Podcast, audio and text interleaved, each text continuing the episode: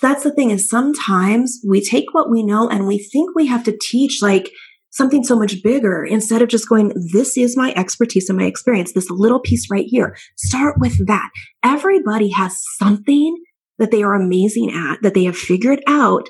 And you can teach the tiniest piece of something to get started and generate the results so that you are ready to teach the next piece. That's one of the mistakes that we make sometimes is we think, okay, well, I got to teach this, this piece right here because this is the, this is the money piece. This is the whatever piece, right? And it works so much better. And it's so much easier to be confident in the offer when it's a piece you know you are amazing at. And I love that you refocused it around the traffic piece. I think the bigger conversation around that is knowing the end goal. And this goes back to feeling confident in sales. One thing that I realized quite a while back in business was too often we're looking at what's the value of what we do in terms of how many pages is the ebook? How many tactical things did we include? How many videos are in it? What are other courses going for in this mm-hmm. area? Well, if I go to Amazon, I can get a book for $29.95 that'll teach me this. So I guess that's what my course needs to be priced at. And then we feel guilty for putting a higher price tag on something. And we're not looking at the value piece of it. Welcome to the Positive Productivity Podcast, episode 671.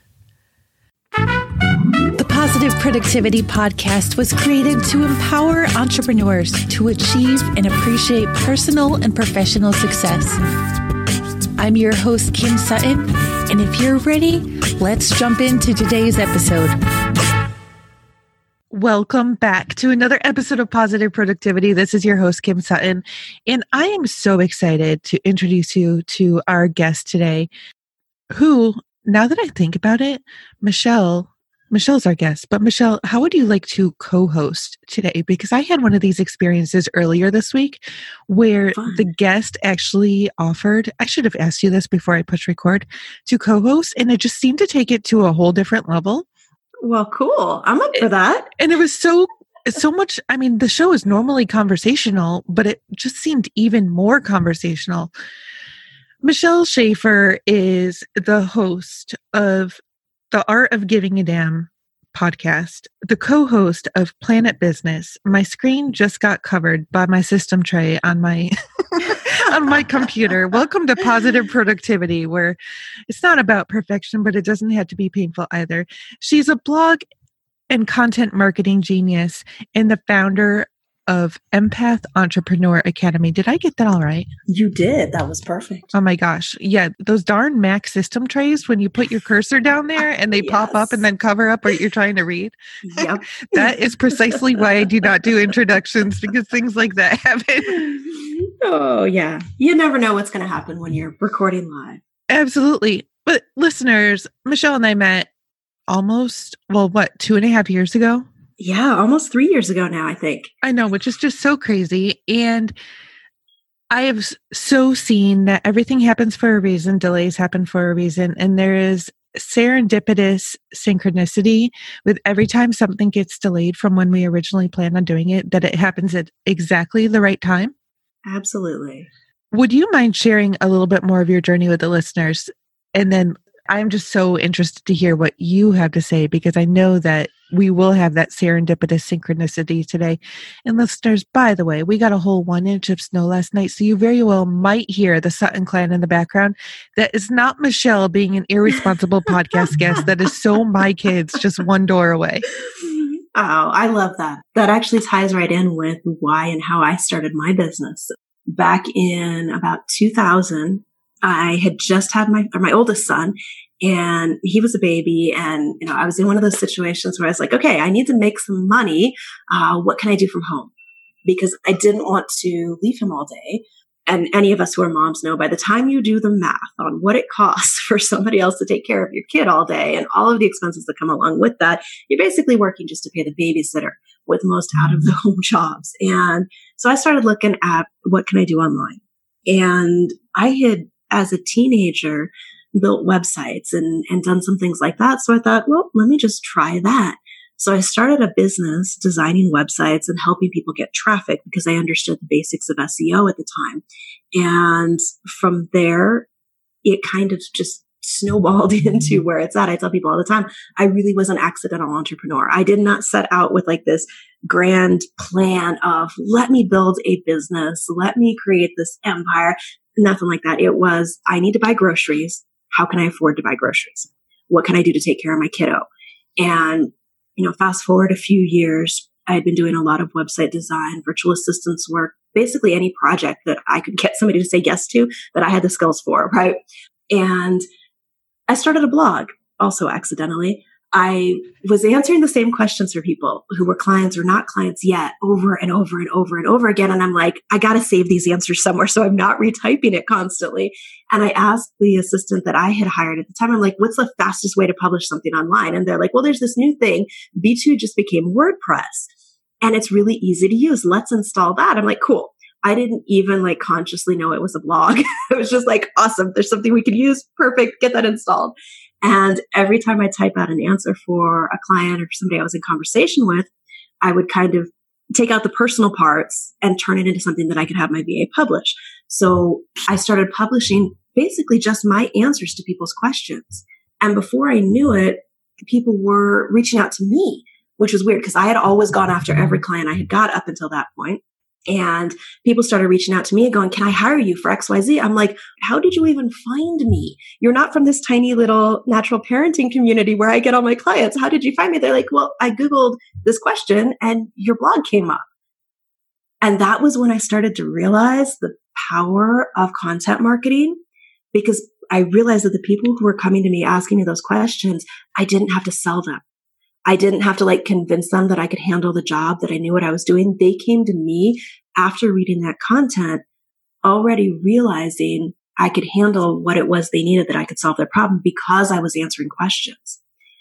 And so things started to grow from there. And I started to realize, oh, if I take this blog thing seriously, I won't have to go after clients, which for, I'm a very introverted, very quiet person. And for me, that was like it was amazing, right? To have people coming to me asking me, how could we work together? And so I got more serious about the blogging. Huge learning curve. Like my early blog posts were horrible, no personality, the driest thing in the world. But I started to figure out as I shared more of my story, of my personality in it, that then not only were clients coming to me asking how to hire me, but we were getting along better because they had an idea of who I was before they asked to work with me.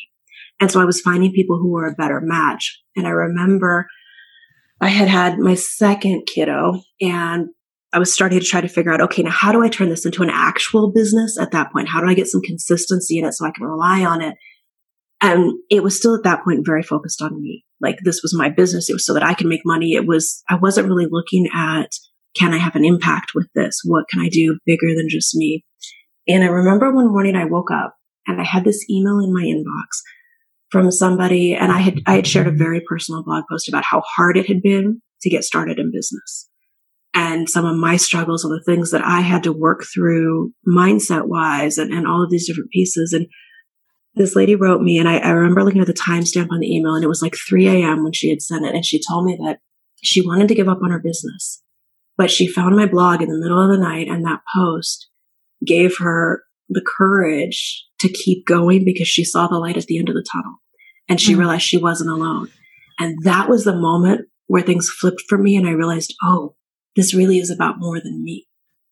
Wow. When was that? Do you remember? Oh, that was probably about 10 years ago, 11 years ago now, maybe a little bit longer. Wow. Yeah, it's been a while. Well, let's see. My middle kiddo was about one or two at the time. So I guess that's been, oh my gosh, like 16 years. oh my gosh. Okay. Time flies. Time flies. Well, I am just blown away because in the last two and a half years, we have spent a good month in the same room, different rooms, but the same room. Right. and I never knew this story. Yeah. But part of that is because I'm also the introvert. Yeah. you put two introverts together and it always it makes an interesting uh-huh. conversation. it does. But we always have good conversations. It's just yes. we are we've been in the same room which is full of I would have to say non-introverts. Yes. That's and, very true. we were doing what we needed to do in this big room in Mhm. in our separate corners like not that we were put in corners but we just never had that opportunity and i love oh it's a good thing that we didn't have this conversation before i just got to say that because i have just started answering those frequently asked questions on youtube or Oh, on um, awesome. facebook lives Yeah. and then converting them into blog articles and had i fantastic strategy. yeah, I I just can't believe that I well, I was scared of video. Well, you've seen the major transformation with me, like being Yeah. feeling like I needed to be who everybody else. I don't even know what I thought I needed to be, but it included bangs, which was such a bad idea okay. for me.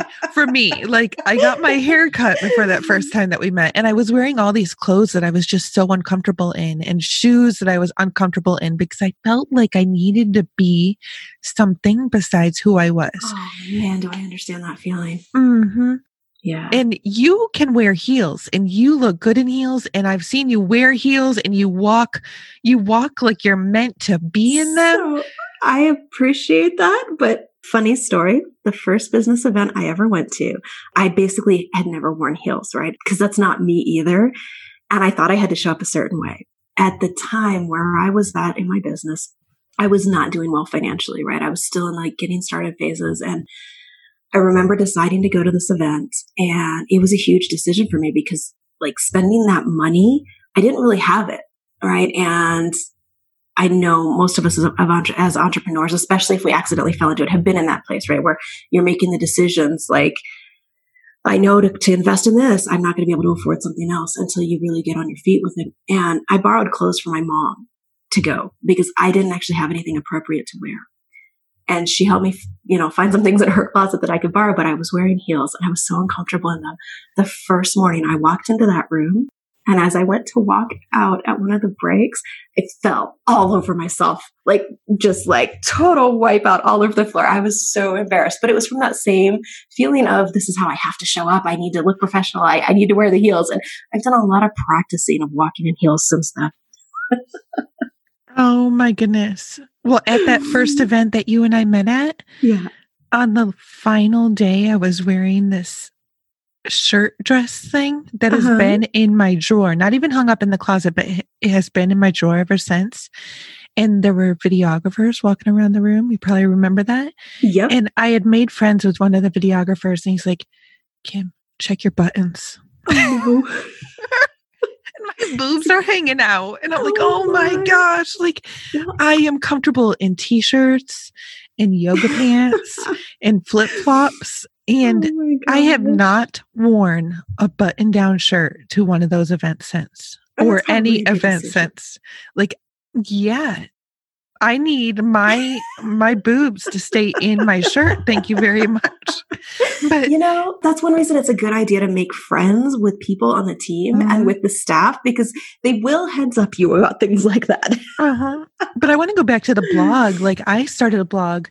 My business was an accidental business as well. I started my Mhm. business because my husband started school to become a video game designer. Quit. Well, he had lost his job the week that we got married.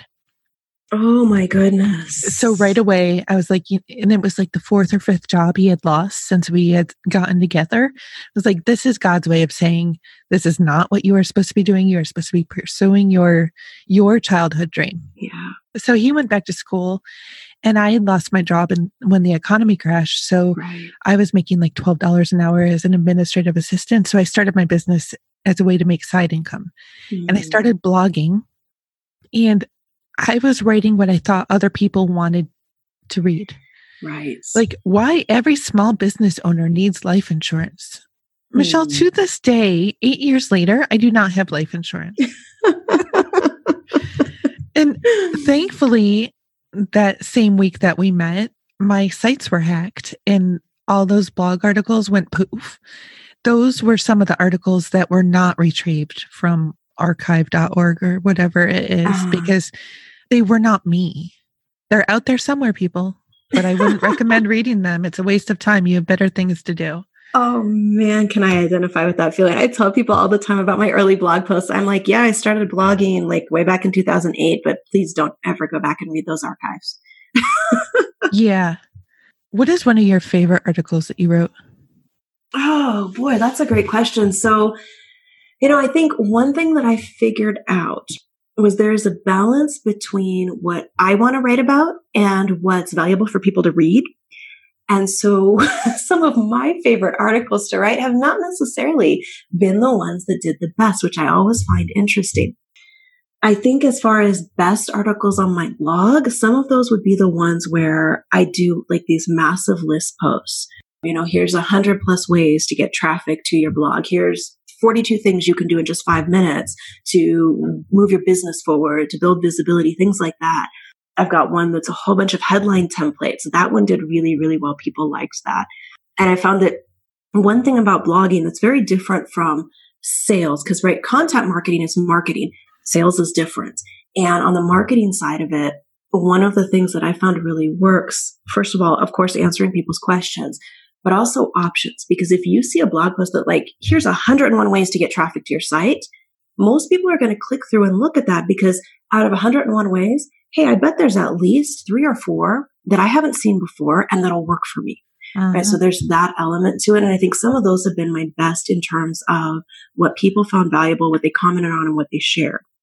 In terms of posts that have been turning points in my business and especially as an introvert have been really like aha moments for me was uh, it's probably been probably about 15 years now because it was around that same time that I mentioned where I was kind of figuring out like how do I make this work? How do I do this in a way that that people want to read that's interesting, right? Because a lot of my early stuff I didn't necessarily write things like why to get insurance, but I was writing from a very technical point of view, like that way we're taught in school, right? Perfect English mm-hmm. grammar.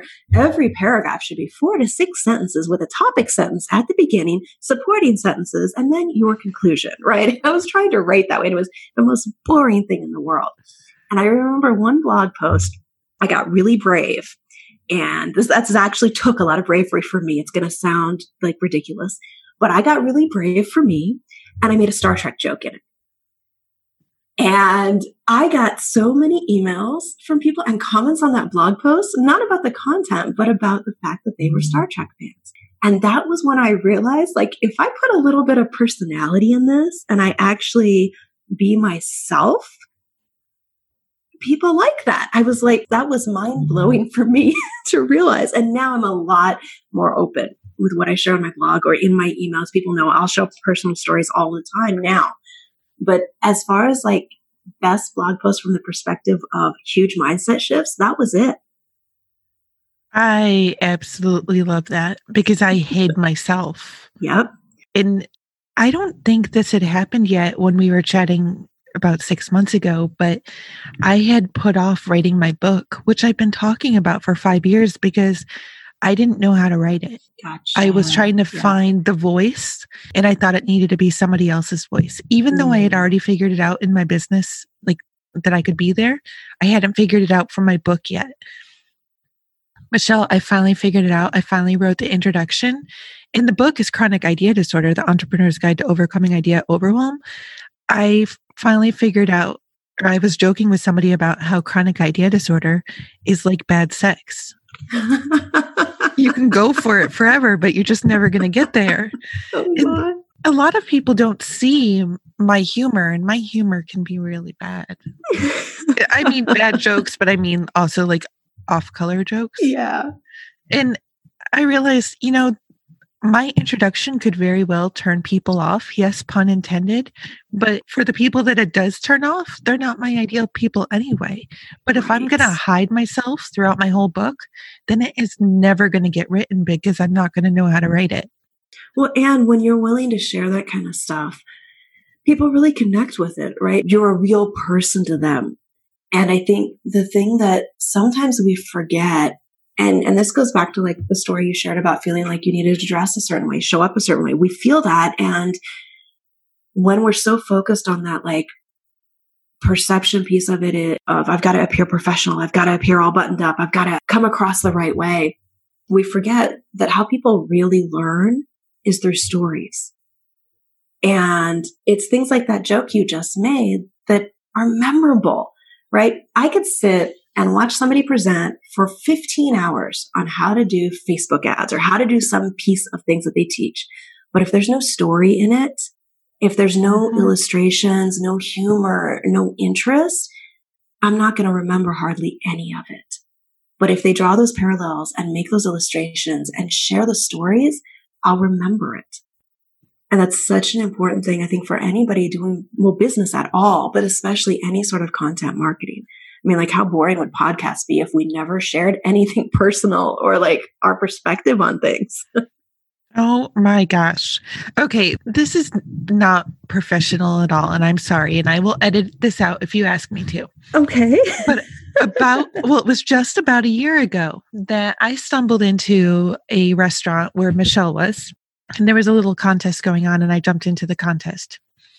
And it was a drinking contest, and I promptly won. And I will not even share how many shots won me that. But the next morning, I had alcohol coming out of my eyeballs, but I did not have a hangover. Michelle, I just need to share like what I realized was that by in the last six months since we were last together, is that by not being true to myself, all that extra stress came along with it. Mm. And I was actually using drinking to subdue the stress and the yeah. anxiety from not being myself. Yeah. And I stopped drinking. I am now, I'm nearly three months without any alcohol. And it feels, I miss it. I miss it. I got to say, because like, there's just some days that my five kids just make me want to drink an imperium of margarita. But at the same time, like I am I'm being so true to myself that I don't feel so compelled to drink all the time. Right. And I'm not telling people to stop drinking. I just want to make that clear. Oh, this no, was a, I, a decision yeah. that I made on my own. But I found that the, the just the level of stress when I finally let myself be me was mm-hmm. amazing. How did your business transform them after, you know, you, you really just started putting you into it and you were doing websites, you were doing VA work. What do you do now? oh, what is what does my business want to be when it grows up? Um, I know, right? So, you know, I still a, a ask myself that. yeah, yeah. You know, I think that's an important question to keep asking yourself because there's an evolution that happens in terms of not just what you do in business, but really who you are how you show up, what you want to accomplish. And I think some of that you really do figure out as you go. You know, I can, I can identify with the story you shared because I remember when I was going through my divorce, I was having a really hard time with it. And my daughter one day said something to me about drinking. And it made me realize, okay, that has to change. And same thing, you know, no judgment on people's decisions, but I think we all have to know when something has become a crutch or has become something that we're relying on too much. And we have to be aware enough to say, okay, I can change that. And, you know, sometimes we draw those boundaries as a temporary thing to kind of get ourselves back, uh, get our head screwed back on straight. And sometimes it's a more permanent thing. And I think it's, it's really important to like look at those things and figure them out because I have a coach who always says, you know, if you want to grow as a person, start a business because it'll be the hardest self development thing you've ever done in your life. And Amen to that. Yes. It's so true, right? All of your crap comes up when you're trying to run a business. And that was as my business transitioned because I was, I was doing a lot of website design. I was working as a VA. And as I started to transition it, oh my gosh, so much stuff came up for me around is this good enough? Am I good enough? Do I really know what I'm doing? Can I actually teach this? All of those things. And I went from doing a lot of website design and VA type work to writing ebooks and starting to put together some courses. And it's funny because, you know, we tend to look at people and go, oh, okay, you're successful. Everything must have always just worked out for you. And people assume that. And when I'm working with clients, sometimes we get into these hilarious conversations because they're like, well, I put this out there and it didn't sell. And I'm like, hey, welcome to the club. That's success. Now we know what to change. mm-hmm. and we get in the conversation. And I'm like, yeah, the first ebooks I wrote, nobody bought because I wrote what I thought people needed instead of looking at what do people actually want because you've got to sell people what they want and then give them what you know they need. Right. And I started trying to transition because I realized first off, I was working crazy hours. I couldn't keep up with it. I was going whole nights without sleep to keep my business running. And so I started looking at how do I scale? How do I change things? And I wrote some ebooks. They did not go over well. So anybody out there listening who's like, this isn't selling, don't worry. Just put something else out there. You will find the thing. You just can't give up. And you've just got to keep keep at it until you find it. So I put some ebooks out, started to figure out, okay, what do people actually want to buy? What does my audience specifically want to learn from me? And I finally started getting brave enough to do teleseminars. Back then, webinars weren't really a thing yet. Um, so I was using instant teleseminar. I started teaching. I started doing a little bit more consulting and coaching and slowly transitioned into that, discovered that I really love that piece of things, uh, especially working with entrepreneurs who are just getting started. Because I think one thing that happens is there's a lot of support for once you're at six figures, how do you scale beyond that? But there's not as much for getting started and under that because that's a hard audience to work with because it's not really tactical or strategic. It's more mindset and it's more learning the ins and outs of how to run a business, how to be a CEO, how to show up as that better version of you versus just the here's how to hire, here's how to get more traffic, here's how to do ad spend. Tactical stuff is easier to coach around. Mindset stuff is a challenge. But I found I really enjoyed working with people because I feel like in that space, you can make such a difference for someone because a successful business can really change somebody's life. It changes their family's life. Uh-huh. Um, and there's a domino effect then of all the clients they can help. So I started transitioning into that. And what I do today is a lot more of coaching and consulting. So my business is a mix of, you know, you mentioned Empath Entrepreneur Academy. I work with a lot of empathic, more sensitive people who a lot of them are introverts. A lot of them, the word sales will send them running. They, you know, want to hide under something rather than have a sales conversation. And so a lot of what I do is really helping people to reframe the approach that they're taking to marketing and sales so they feel good about it. Because one thing that I know, like 1000% for sure, is if you don't feel great about your offer, if you don't feel great about having that sales conversation about what you can do, the problem you can solve, you will either avoid it or it will not go well. And then you're stressed. And then you end up in a situation where you hate your business. And that doesn't work, right? So reframing that conversation for people and showing them how to enjoy the sales process, how to really see it for what it is, which is rescuing people. You have a solution that people need and putting it out there really is being of service. And so that's a lot of what I do publicly is that type of consulting and coaching, working with my clients, helping them get sales happening, get consistency in their business, uh, and really getting that solid foundation in place. And then the other side of my business is I do consulting with bigger companies, bigger entrepreneurs, so seven, eight, nine figure businesses around marketing campaigns and things like that. I, I just wrapped up. I think you probably saw the project that I did with uh, Agora and Rich Schefren, and we did a 24 hour live stream where we had something like 40 guests on that he interviewed. So behind the scenes, I was working on mapping out that strategy with Rich and Mars and some others, and then implementation on it to relaunch Rich's business and the Steal Our Winners newsletter. So I get to have a lot of fun in my business because I'm working with entrepreneurs that are really just all over the spectrum, and I love that.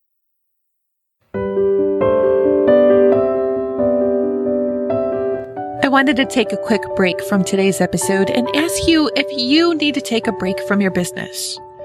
Maybe you're working too many hours. Maybe you're trying to work on too many things. Maybe you have too many clients who just really aren't aligned with your greater purpose. If this sounds like you, I want to offer you an opportunity to join the Positive Productivity Pod, my monthly mentorship and coaching community.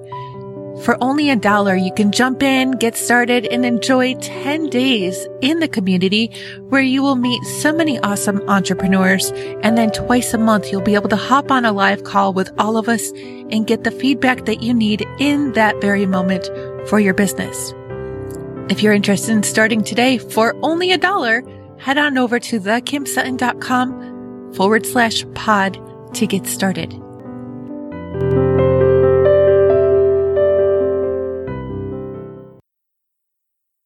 So I'm over here thinking about the Empath Entrepreneur Academy, and I was thinking you are talking to like your ideal client.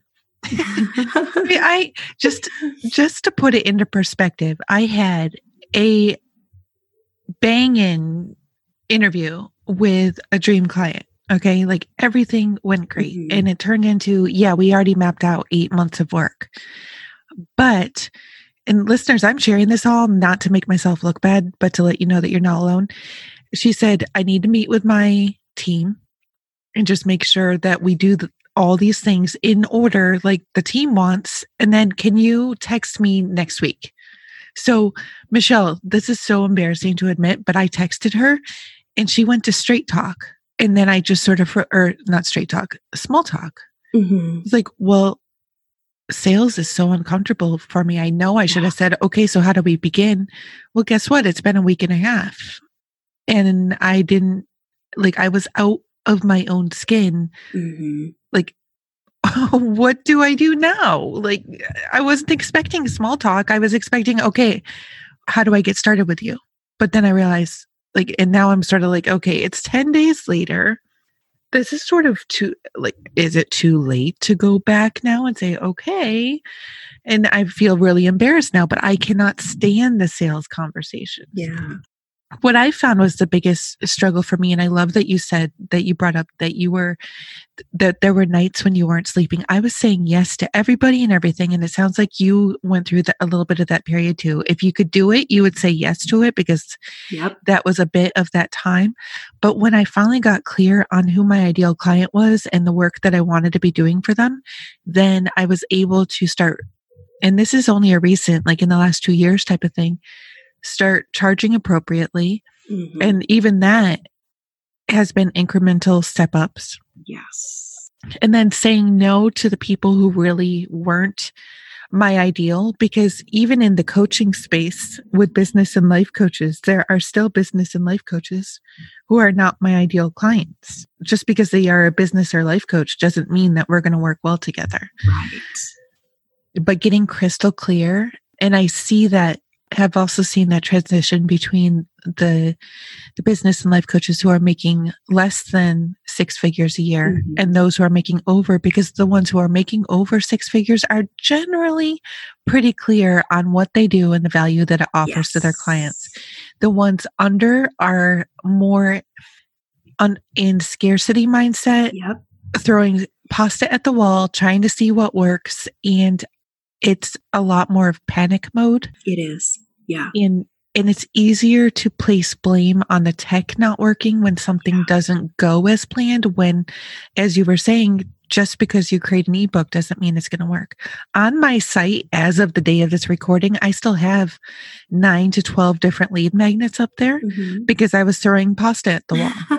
but I've finally yeah. gotten clear and I'm redesigning my site now. And yeah. there's only going to be three because even for me, I've become clear. And that clarity, am I making over six figures yet? No, I will admit that I'm not. But that clarity has provided me the light at the end of the tunnel that it's coming because now I'm not going to be confusing my audience because I'm putting 15 gazillion things out there.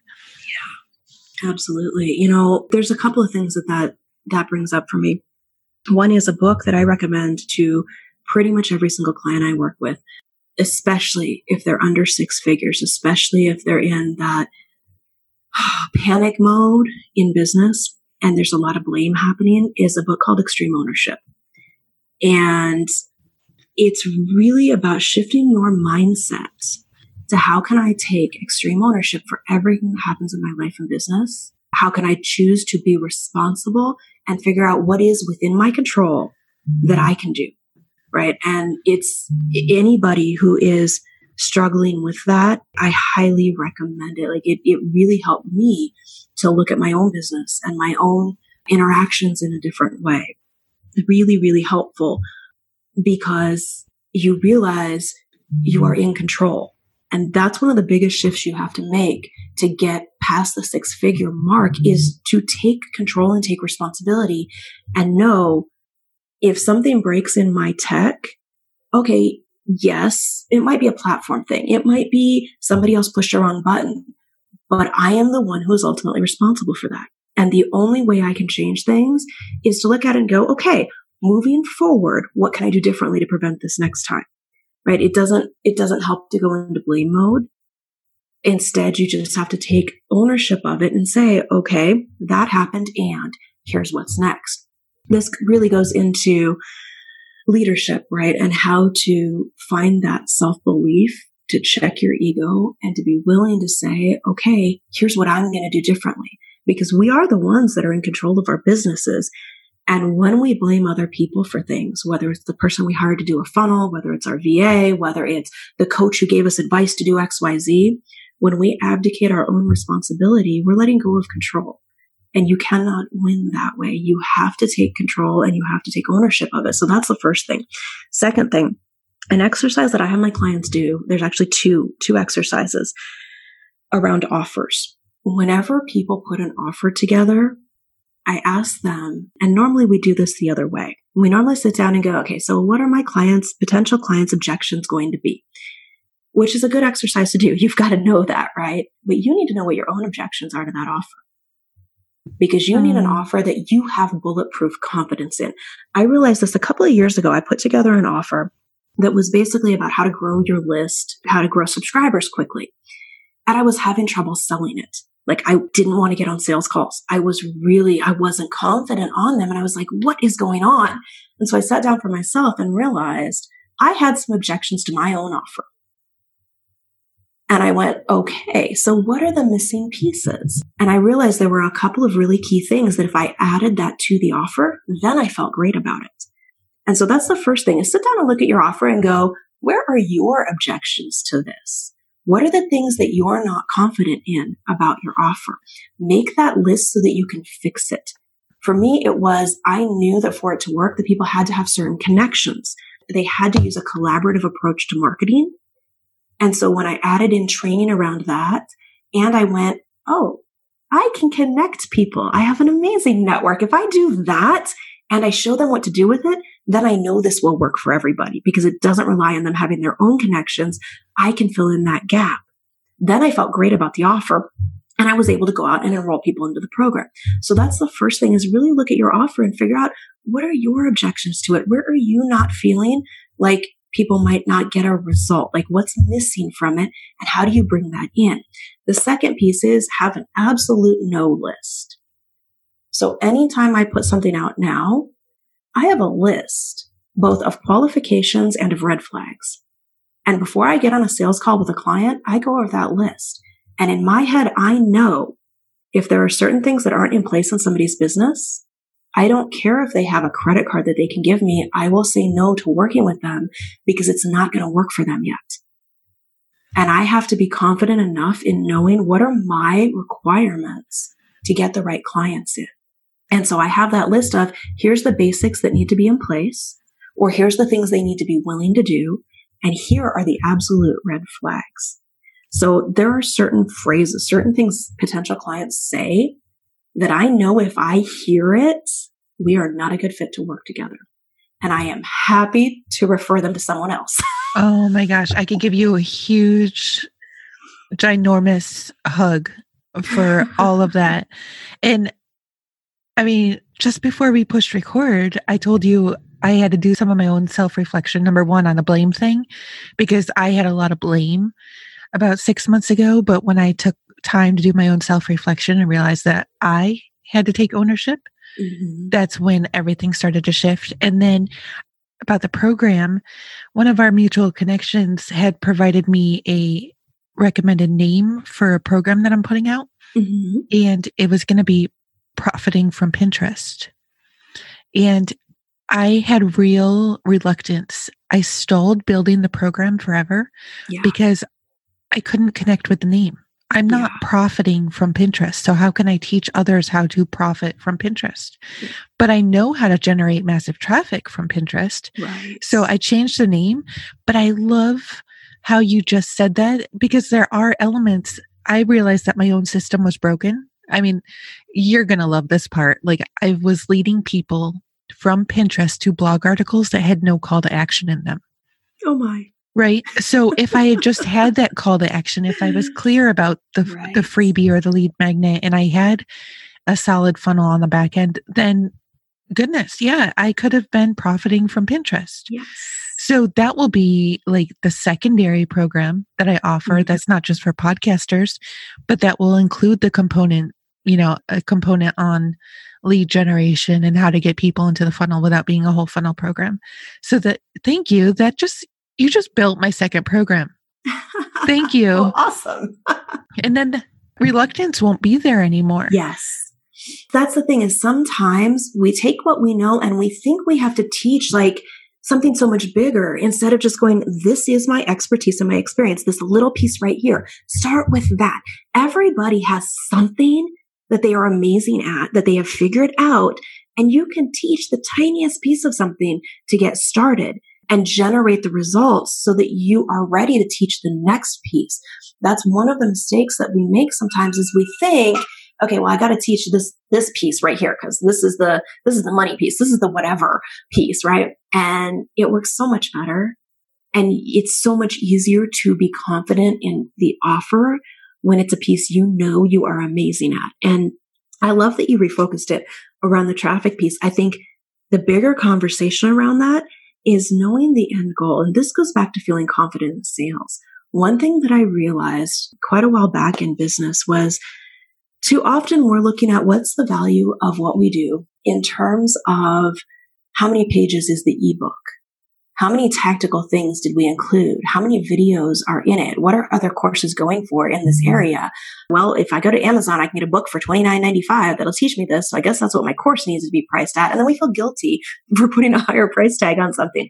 And we're not looking at the value piece of it. You know, and it's, it's partially about finding the value, but it's also partially about finding the right client.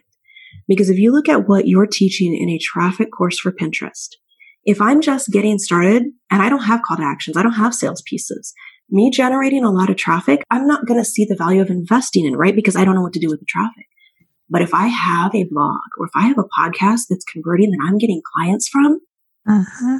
and let's say my average sale price is anywhere from 1,000 to $5,000 for a new client.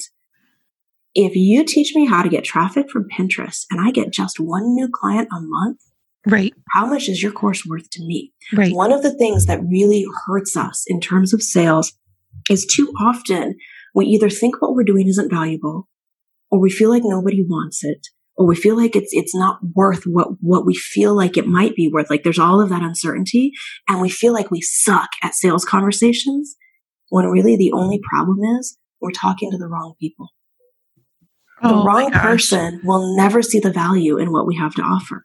But if you get it in front of the right person who can get the biggest result from it, then it's worth uh, it, like an immeasurable amount, right? You know, the campaign that, that I just worked on and mapped out to the right person, to the right company, that campaign's worth a million bucks. But to somebody who has none of the connections, none of the technology, none of the background experience, it's not even worth $7 Right. because they don't know what to do with it. And so part of the problem that we run into with sales is if we get on 10 sales calls with 10 people who literally cannot afford what we're doing and do not see the value in it, we will walk away feeling like we are the worst salesperson on earth and, and you lose your confidence. When really the problem is you don't have the right filter in place yet because you really want to help people. So you want to get on the phone with anybody instead of going, no, who's the right person for me to really make a difference for? And when you give yourself permission to do that, everything changes in the sales conversation because the person you're on the phone with sees the value in what you do. And it becomes an entirely different conversation.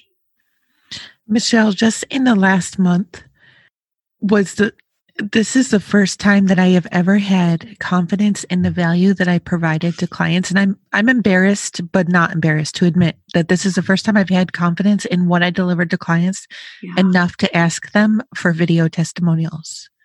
Oh, that's awesome. That's great.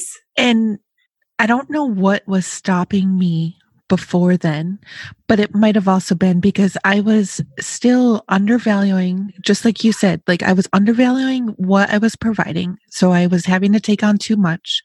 When you take on too much, you're under delivering, in my opinion, because you're over. You're overcommitted. You've got too much going on. You can't provide the service that you want to. I just didn't feel confident in asking because I knew I hadn't delivered to my utmost potential. Right. And that felt like poo to me.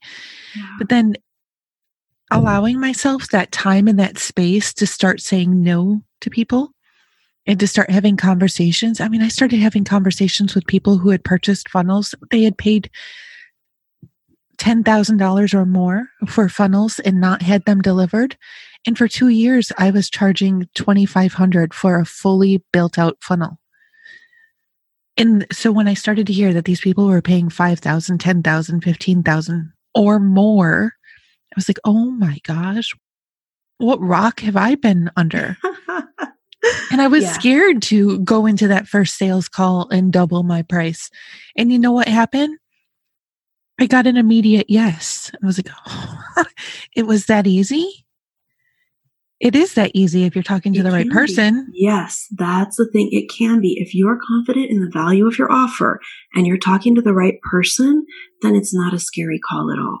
And that's, that's where you've really got to find your confidence in what you're offering. You know, I had, I had a conversation with somebody who was a relationship coach like forever ago and they were charging, I don't know, it was something like $25 an hour or something crazy. And the conversation I had with them, and this is something that I believe everybody in business needs to do, is do the math on the value of what you bring, not just in terms of benefits, not just in terms of, you know, what can you make off of this, but what happens if the person doesn't get help?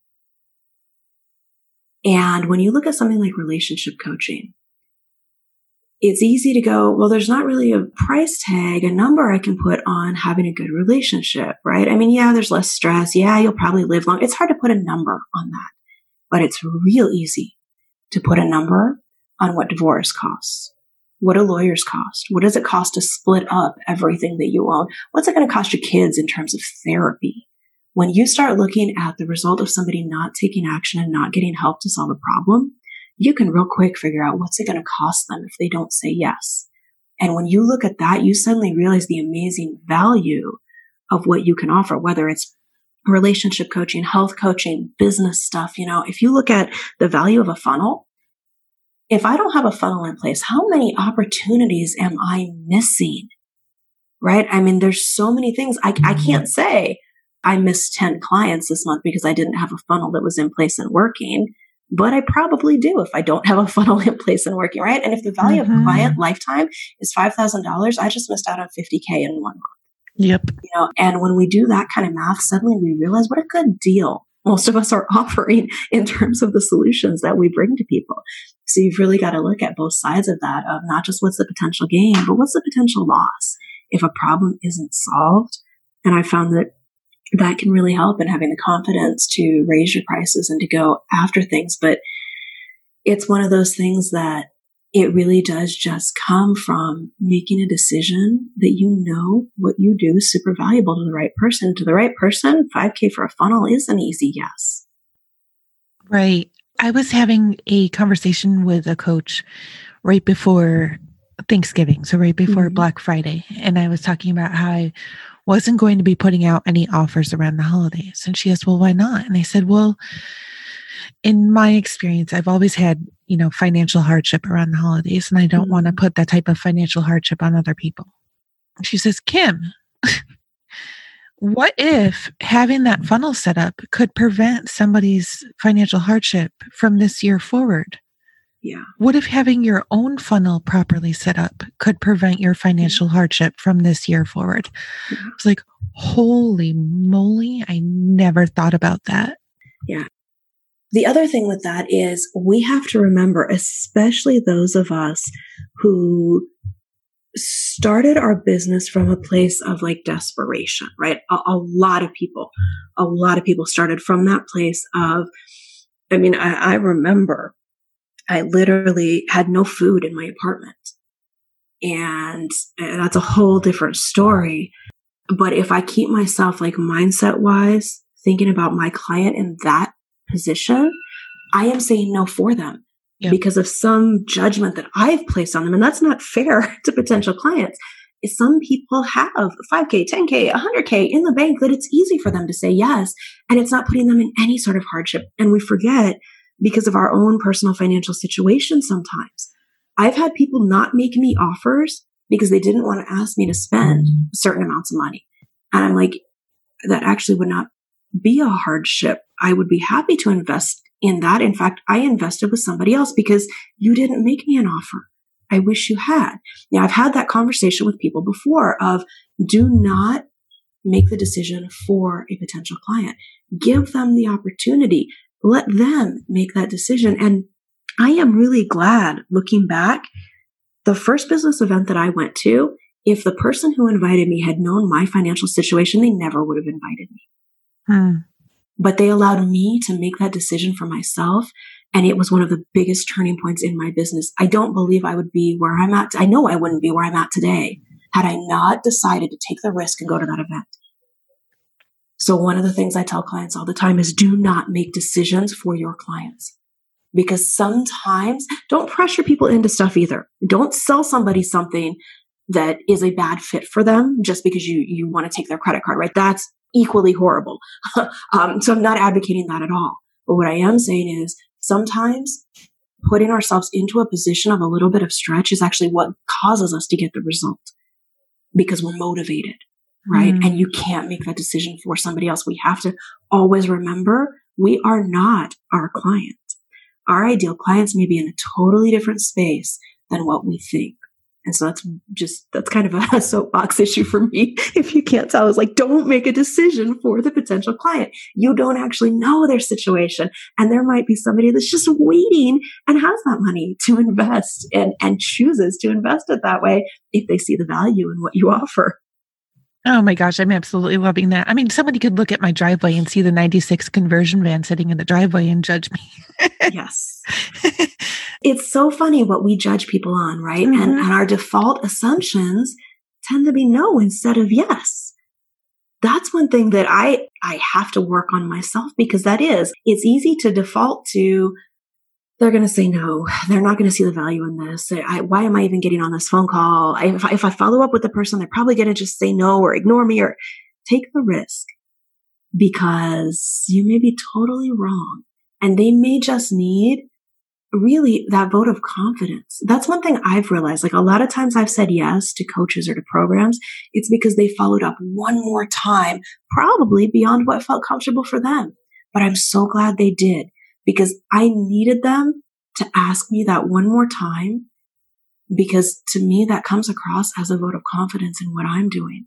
To know that they feel like I'm capable of something bigger, of something more, to know that they feel like now's the right time. And you've really got to, you've got to be in a position of trust with your potential clients to do that, right? But if you've had that consultation conversation and you know that them saying yes to getting a funnel built or hiring a business coach or whatever that next step is, is really the next thing that's going to transform their results in business, then reaching out again and just saying, Hey, let's get started. I'm excited about your project. Maybe that little bit of faith that they need to borrow from you in order to take that next step. And we forget that about the sales process sometimes, that it really is us being there to kind of loan somebody our belief in them so that they can feel confident in taking that next step, that they've got a hand to hold. I would love your opinion on one thing though about that. Sure. I see all the merit in that and I totally agree with everything. I just put together my sales page for Feel Good Funnels. That's what I'm calling my funnel offering. Oh, I like that. and I actually tell people who I don't want in the program before I introduce the program. And the reason why is because I've worked with so many people who will make 10,000 excuses for why they didn't get things done instead of getting them done. So I put, you know, mm. if you are so overwhelmed with other projects, if you have so many other yep. courses on your plate, if you do not know how you're going to, you know, buy your next package of ramen, then book yeah. this page and come back later. Right. Don't get it right now. That's right. I like that. Okay, so totally you're agree. in your opinion, like I would just love to know your opinion. That's not making sure. the decision for them. No, so I think, and one of the things that's really important that people get confused about a lot is the difference in selling a do it yourself program and in selling coaching and consulting. Because there is a huge difference in those things. Mm-hmm. When I invest in a program, especially if it's self guided, it's up to me to do the work, right? And I think it's important to tell people like, this is what it's going to take. If these behaviors describe you, you got to change those behaviors before you buy this course because it's not going to work. Mm-hmm. And there is a place in really well done sales and marketing to shift people's beliefs. That's what it should do. It should help people go, Oh, you know what? I am doing that. I don't want to do that anymore. I'm making the decision right now to approach this thing differently. Right. And they can't do that if they don't have that realization moment of, Oh, yeah, that is what I'm doing. That, that's not what I want to do. Right.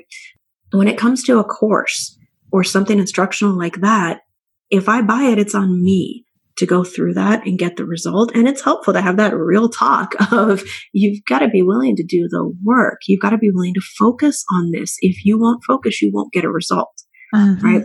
The difference in the coaching model to me is when I'm having that conversation with somebody who could be a client, ethically, I need to figure out, is this someone who I am confident that I can help? if I'm confident I can help them, yes, it's partially on them to do the work, but it's also my job as a coach to work with them to take responsibility to a certain extent for helping them work through the mindset crap that's holding them back. Mm. Right. So calling people out on mm. things and holding them accountable is part of what a good coach should do. It's not just about, Hey, here's your next three steps. Go do these. I um, absolutely love that. And so there's a huge difference.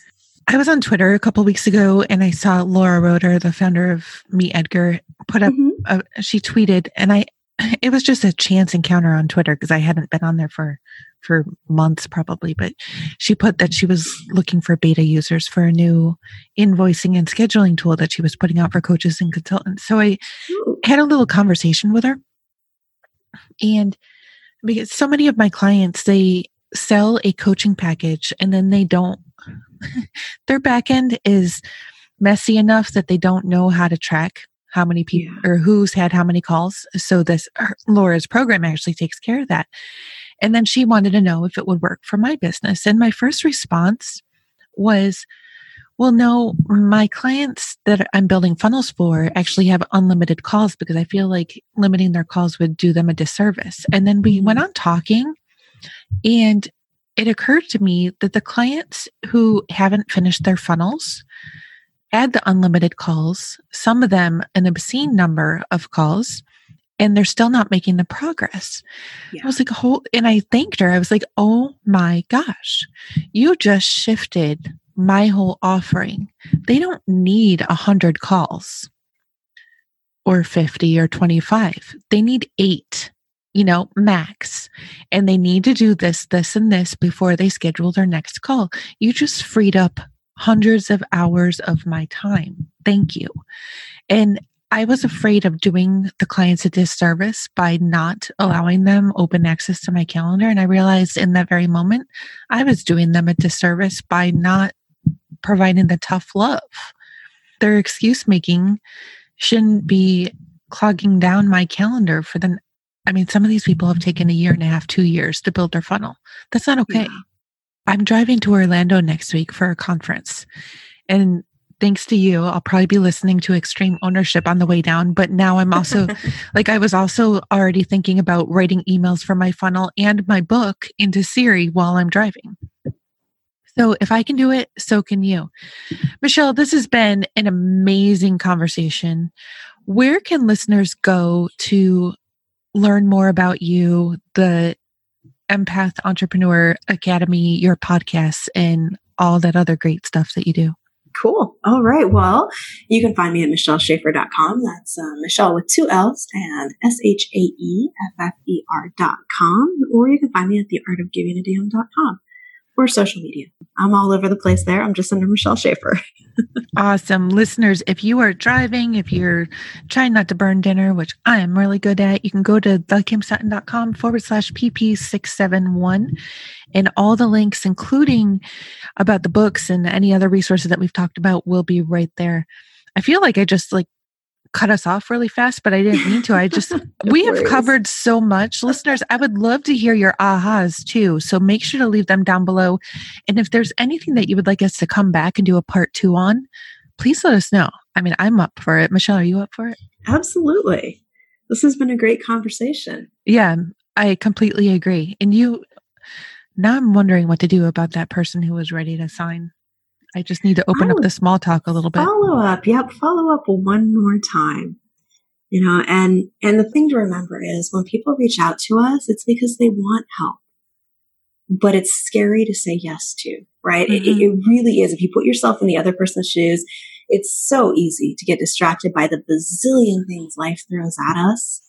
And there's so many times, how many times do we even write it down on our list, follow up with X, and then we don't do it? And it's even easier to let that fall off the list when that follow up involves an investment. So the biggest thing, not just for you, Kim, but for everybody listening is follow up one more time. Just one more. Give people that one more opportunity to say yes because they reached out to you for a reason. Thank you for tuning in to this episode of the Positive Productivity Podcast. When I'm not podcasting, I'm supporting six to seven figure business coaches with their marketing automation and entrepreneurs like you through my coaching and mastermind programs.